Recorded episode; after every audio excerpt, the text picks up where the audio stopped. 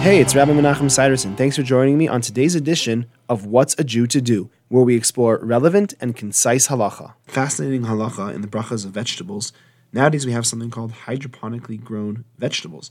Using hydroponics, you can grow a vegetable out of the ground in a water or nutrient filled synthetic medium. Rav Shlomo Zalman Auerbach was asked, What bracha should you make on such a vegetable? And he said that because they are not technically fruit of the ground, as they are not grown in the ground, they are grown in this water or this synthetic medium, the bracha of Hadama would not be appropriate, and the bracha would be shehakol. There are some cases of hydroponics where there's actually a trench in the ground filled with water, which is connected to the growing plants. In that case, Rosh Zalman said that the plants are considered connected to the ground, and the bracha would be bre pri hadama.